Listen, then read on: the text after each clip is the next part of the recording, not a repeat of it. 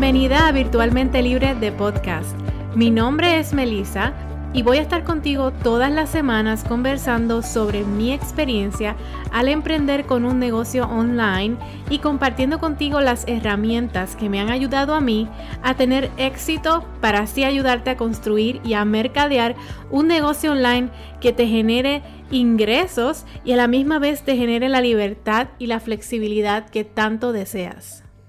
En el día de hoy yo quiero hablarte de cinco estrategias que te pueden ayudar y contribuyen a que tú a que generes más ventas y a que cierres las ventas. Y cuando eh, estoy hablando de cerrar ventas, no me, no estoy, eh, no me refiero a que estamos quizás en una conversación de venderle a alguien un producto y estoy diciéndole eh, en vivo, ¿verdad? Esto, esto aplica un poco más a la psicología de ventas de productos online, de eh, servicios online. Así que porque realmente crear un producto, un servicio que sea valioso, lamentablemente no es suficiente para generar las ventas. Porque no importa lo valioso y lo fabuloso que sea tu producto o servicio, si no sabes posicionarlo, no se va a vender. ¿Y cómo posicionamos nuestros productos o nuestros servicios y cómo los describimos es lo que va a crear el interés y va a ayudar a que las personas tomen esa decisión de comprar. Así que las estrategias que yo quiero hablar hoy van a ir de la mano con la psicología de ventas y cómo podemos aprovechar esos triggers, eh, y ese término yo lo, yo lo, uso mucho en inglés, eh, se llaman buying triggers y son como eh, detonadores, ¿verdad? De que, de que las personas tomen la decisión de comprar. Esos detonadores es lo que va a impulsar a las personas a dar el paso y comprar o, dar ese, tomar esa decisión de decir que sí, ¿verdad? Y la decisión de comprar de una persona típicamente está iniciada por una emoción o por un sentir, más por lo que van a sentir cuando obtengan el producto que por lo que les dicta la lógica. Y esto muchas veces no lo reconocemos y por eso es que eh, yo traigo hoy el día, en el día de hoy, el término de la psicología de ventas porque realmente las ventas son mayormente psicológicas. Cuando una persona eh, toma la decisión de comprar algo, realmente están enfocados en qué es lo que, cómo se van a sentir o cuál es la experiencia que van a tener cuando adquieran ese producto. Más que lo que incluye toda la lista de cosas que tiene eso no es realmente lo que va a detonar la venta. Lo que va a detonar la venta es esa sensación de bienestar que, se, que va a, experimentar la persona cuando obtenga el producto. Así que la estrategia número uno es que te enfoques en la experiencia.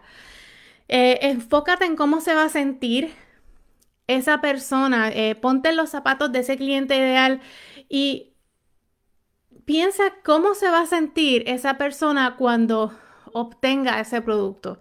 Las personas quieren sentir ese sentimiento de, bienestar, de sentirse mejor, por ejemplo, hacer más dinero, verse mejor, eh, tener más salud o, hasta, ¿verdad? Sentirse más feliz, tener más eh, eh, energía, ese, tipo de sentimiento, ese tipo de, sensación final, ese, ese final outcome que va a tener esa persona, eso es lo que los va a, detonar que ellos, que ellos compren. Así que empaqueta o describe tu producto o ese servicio enfocado en el sentimiento que van a obtener cuando lo adquieran, en lugar de describir quizás todo lo que incluye, todo lo que incluye, sino que cómo se vas a sentir aumenta tus ventas, ¿verdad? Por ejemplo, en un tagline que diga, aumenta tus ventas con tal cosa. Porque ya tú sabes que la persona sabe que cuando adquiere ese producto, lo que va a sentir, lo que él va a obtener al final es que va a aumentar sus ventas. No importa lo que quizás todo lo que incluye, que si cuántos CDs te voy a dar, cuántas clases, cuántas eh, sesiones de coaching, es ese bienestar, esa sensación de que lograste algo y que esto que voy a consumir, esto que voy a comprar, me va a ayudar. Así que enfócate en la experiencia.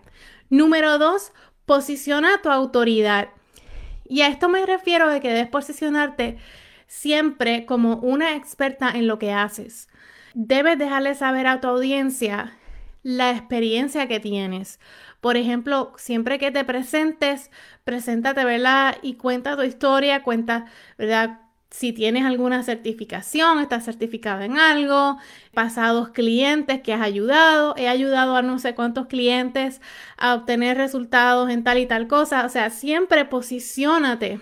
Y no, no digo, ¿verdad? Que mientas o que te inventes algo, pero si tienes ese, eh, eh, esa manera de posicionarte, siempre todos tenemos algo, algo que, que podemos utilizar para mejorar el posicionamiento. Así que utiliza eso, posicionate, porque cuando tú te posicionas como una experta en lo que estás haciendo, siempre vas a tener, vas a crear esa confianza, ¿verdad? Con esa persona, con los, con los prospectos clientes o prospectos consumidores. Y cuando tú tengas un producto o un servicio que ofrecer, van a sentirse en la confianza de que eso que tú ofreces va a ser algo de valor, sin haberlo visto, ¿verdad? Sin, sin saber lo que es, van a, van a sentirse en la confianza de que lo que tú le vas a ofrecer es algo que, en que lo que ellos pueden confiar. Así que para fomentar la confianza, las personas eh, deben sentirse seguras, ¿verdad? Y, y esa seguridad la aumentamos posicionando nuestra autoridad. Número tres, practica eh, la reciprocidad. Y this is a big one. Y te voy a explicar por qué.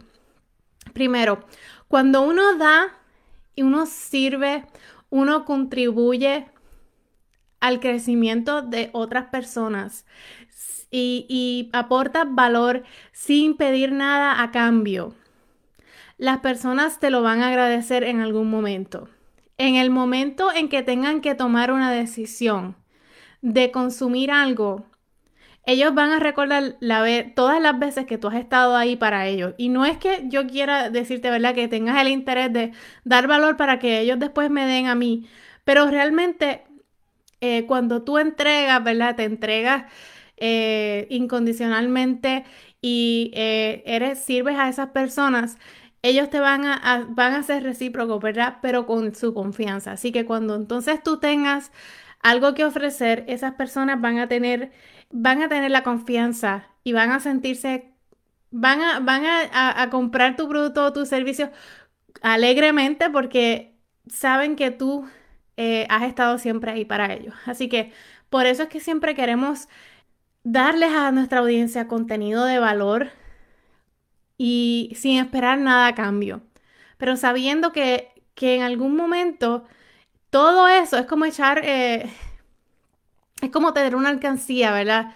Y dar y dar y dar. Y tú sabes que en algún momento cuando, cuando los huevos se ponen a peseta, esas personas van a reaccionar y te van a ayudar si necesitas ayuda o si tienes algo que ofrecer, van a sentir la confianza de dar para atrás y, eh, devolverte el favor. Así que ese es el concepto de la reciprocidad. Número cuatro, aplica el concepto de la anticipación. Y con la anticipación me refiero a distintas cosas. Está la anticipación de que cuando nosotros vamos a lanzar un producto o un servicio, tengamos, podemos crear la anticipación alrededor de eso. Hace poco estaba yo viendo cómo en un lanzamiento de un libro estaban y crearon todo un, montaje de anticipación, de que era un secreto, de que había, e, era, era como todo un montaje para crear anticipación y para crear esa, esa, esa, emoción a las personas de que ya quiero saber, ya quiero saber qué es lo que van a lanzar, qué es lo que se estarán trayendo entre manos, creando ese, ese misterio, ¿verdad? Que a veces se van overboard, yo pienso, con, el misterio, pero les funciona porque realmente... Eh, las personas están pendientes y están en la lista de espera y no pueden esperar. Y, el día que, que, dijeron cuál, es, era la, famosa, el famoso secreto, todo el mundo estaba pendiente y esperando. Pues esta, esa es la anticipación. Cuando tú tienes un producto, vas a lanzar algo, tú quieres que antes de que tú abras las puertas de puertas imaginarias, ¿verdad? De ese producto, de esa tienda, haya una fila de personas esperando para ver qué es lo que hay adentro de esa tienda, qué es lo que realmente tiene esa persona, qué es lo que va a ofrecer. Y eso es la anticipación. Y cuando, y esa emoción, ves que estamos hablando, ¿verdad? De que las ventas son mayormente emocionales. Cuando, cuando sale el producto, cuando sale el servicio, estamos todos ya listos para hacer la compra, ¿verdad? Así que eh, juega con eso para que puedas eh, lograr cerrar más ventas. De la misma manera que tenemos la anticipación, también está lo que es el miedo a perder, eh, eso se llama en inglés fear of missing out, que es el miedo como a, a quedarse atrás, a no, a no, a perder. Y esto se crea, por ejemplo, cuando nosotros tenemos un producto y de momento decimos, ok, vamos a lanzar este producto, solo va a estar disponible hasta, ah, hasta el domingo y el domingo ya no va a volver a estar disponible. Pues ya entonces ahí ustedes le ponen a las personas ese sentido de urgencia, ¿verdad? De que si no compran el producto, si no se suscriben, si no se registran hasta el domingo, perdieron la oportunidad. Y eso aumenta, ¿verdad? El cierre de la venta porque entonces obligas a las personas a tomar una decisión porque muchas veces, y eso me incluyo a mí misma, esperamos hasta el último momento, lo pensamos demasiado y cuando realmente necesitamos algo, si de verdad lo necesitamos y si de verdad es algo que nos va a ayudar, lo vamos a hacer la compra. Eh, así sea el día, el día uno que sale el lanzamiento o el día último a la última hora para poderlo comprar. Así que eh, poner un deadline siempre es muy beneficioso para crear, ¿verdad? Eh, cerrar más ventas. De la, de la, misma manera también se crea la urgencia con, el, con el cambio en precio. El cambio en precio es algo que también lo podemos usar para crear urgencia. Por ejemplo, cada vez que tenemos un periodo de venta o un periodo de lanzamiento y se ofrece un precio, ya cuando se vuelva a lanzar, el precio va a subir. Si quieres aprovechar ese precio, tienes que comprarlo ahora creamos esa urgencia porque a veces necesitamos esa, eh, ese empujoncito, ¿verdad? O esa presión para que, para que tomemos la decisión, si es sí o si es no. Eh, y la número 5 es el social proof. Y el social proof es un término en inglés que se refiere mayormente a los testimonios y eh, eso lo que hace es que crea la confianza y, demuestra que tú eres una persona que puede producir resultados a otras personas o que tu producto, ¿verdad? Le, eh, le da resultados o, tienes clientes satisfechos, básicamente.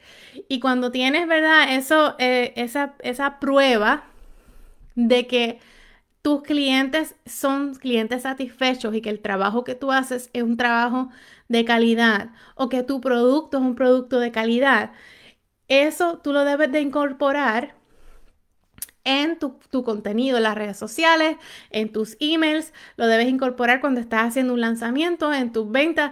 Por ejemplo, eh, no solamente en lanzamientos, ¿verdad? En lanzamientos ustedes ven que en las páginas de venta siempre hay testimonios, hay, hay casos, ¿verdad? Eh, de éxito, ¿verdad? de cuando las personas tienen éxito pero a la misma vez también en tiendas, por ejemplo, en tiendas online, eh, puedes, ver que cada vez que hay un producto, tienes todos los reviews abajo de lo que las personas piensan de, ese producto y casi siempre son buenos reviews y si me gustó y eso las personas lo utilizan mucho como referencia para tomar la decisión. Así que si nosotros proveemos ese social proof, nos va a ayudar a cerrar las ventas. Así que ahí les di cinco estrategias que puedes utilizar para cerrar las ventas. Número uno, enfócate en la experiencia. Número dos, posiciona tu, tu autoridad. Número tres, utiliza el concepto de la reciprocidad. Número cuatro, crea anticipación y crea sentido de urgencia. Y número cinco, incorpora el social proof. Si te gustó este episodio, me encantaría que nos dejaras un review en Apple Podcasts o compartieras este podcast y este episodio en tus redes sociales para poder llegar a más personas con toda esta información. Nos consigues en melisaberrios.net, en Instagram Melisa M. y en Facebook tenemos nuestra comunidad virtualmente libre en la cual eres totalmente bienvenida. Así que espero que tengas un excelente resto de semana y nos vemos en el próximo episodio. Hasta luego.